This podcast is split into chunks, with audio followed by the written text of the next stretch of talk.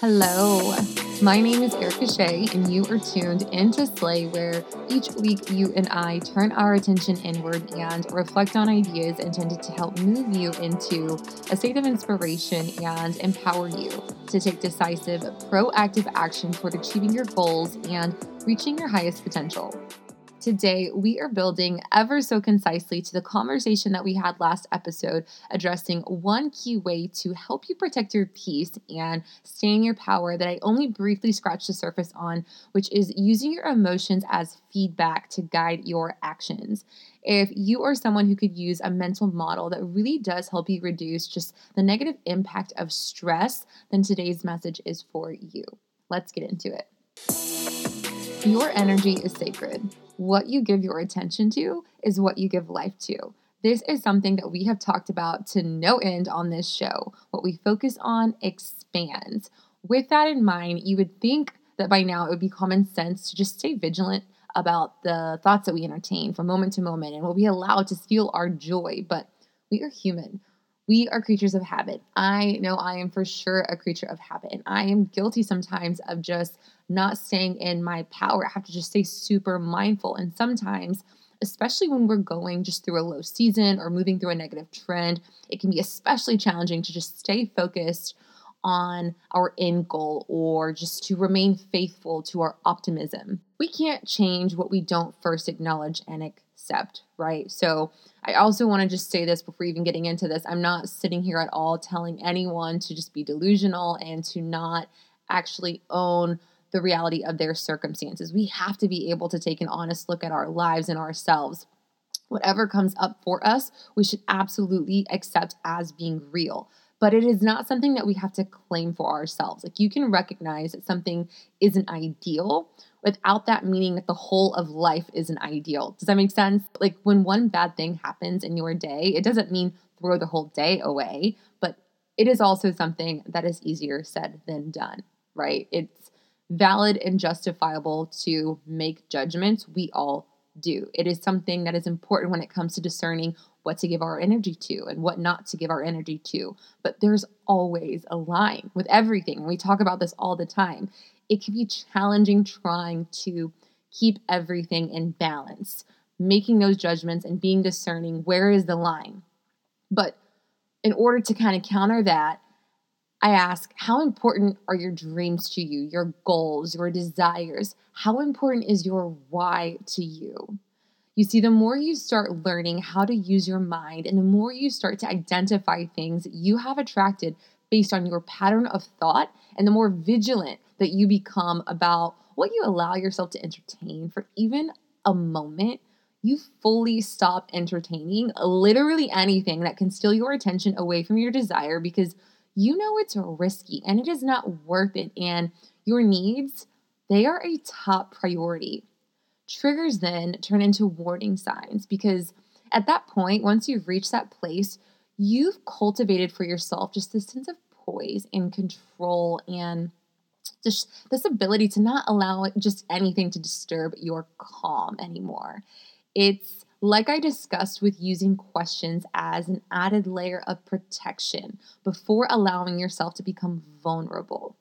Consider using your triggers similarly. When you feel yourself experiencing just this strong emotional reaction, catch yourself and use the trigger as a cue that whatever is in turbulence is something that requires attention and needs resolution, like a wound that needs to be cleaned and treated before it can heal. So think of it this way when we're in a storm, we seek shelter, right? We want something durable that can keep us protected. Now, see our bodies as our shelter. They are our shelters. We're in a storm season of life. Depending on the beliefs that you have and how deep those thoughts are rooted, those beliefs are rooted, maybe you make it through the storm unscathed and just a little bit of roof damage, okay? You've lost some shingles, but that's really about it. Maybe you weren't as lucky though, because your building material wasn't as solid or as high quality. So you lost the entire right side of your home and some really valuable items. All right. Your thoughts, those are your building material. They are what you are made of and they are what fortify you. These storms, though sucky, right? They're great at highlighting areas of vulnerability and letting us know where we could stand to do some renovations. They help reveal cracks in our foundation. And you know what? Maybe when the house was originally built, it was built with the best material available at that time. But now there's newer, better material, and this material, these upgrades aren't even going to cost you. Would you want them? Yes or no? If you knew you'd be better for it. If the storm revealed cracks in the foundation and made you aware of any rot, decay, mildew, just pieces that they weren't really going to give you the ability to continue to build on, would you be better if they were gone? Whether it's a low season that you find yourself in or just a moment you feel yourself slipping from best self center, it becomes beyond crucial to protect your energy and just stay mindful of what you are giving your attention to. Is it to the lack of your desire, feelings of frustration or negativity?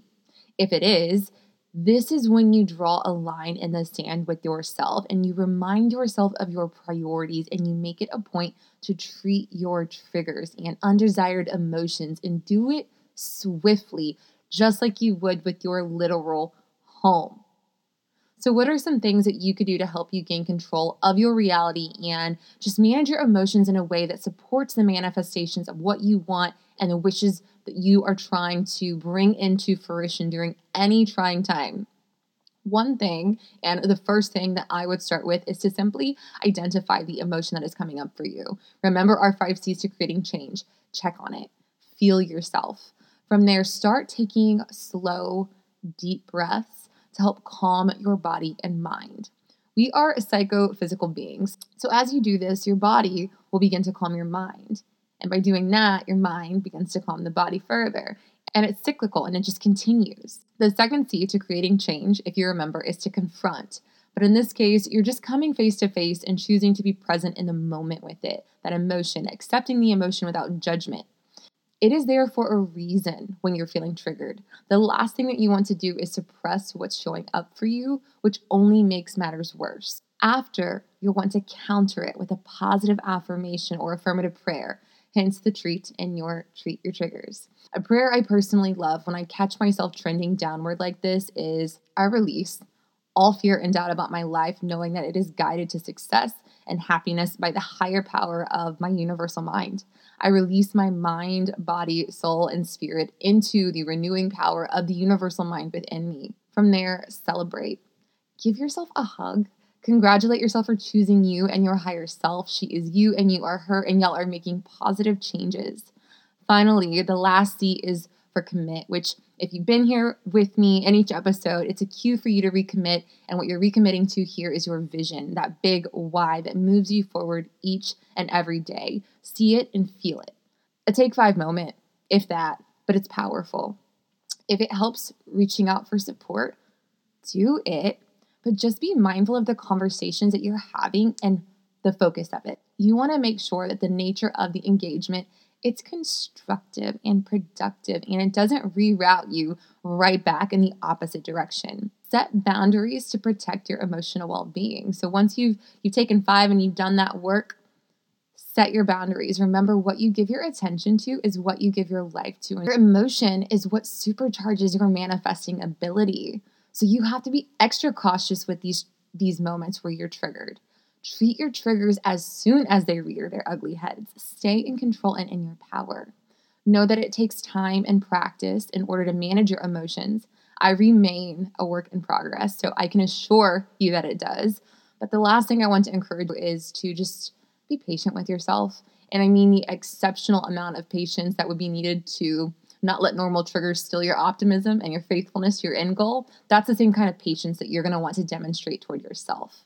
Remember, anything of value is going to cost something. So don't let short term pain cost you your long term gain. You've got this.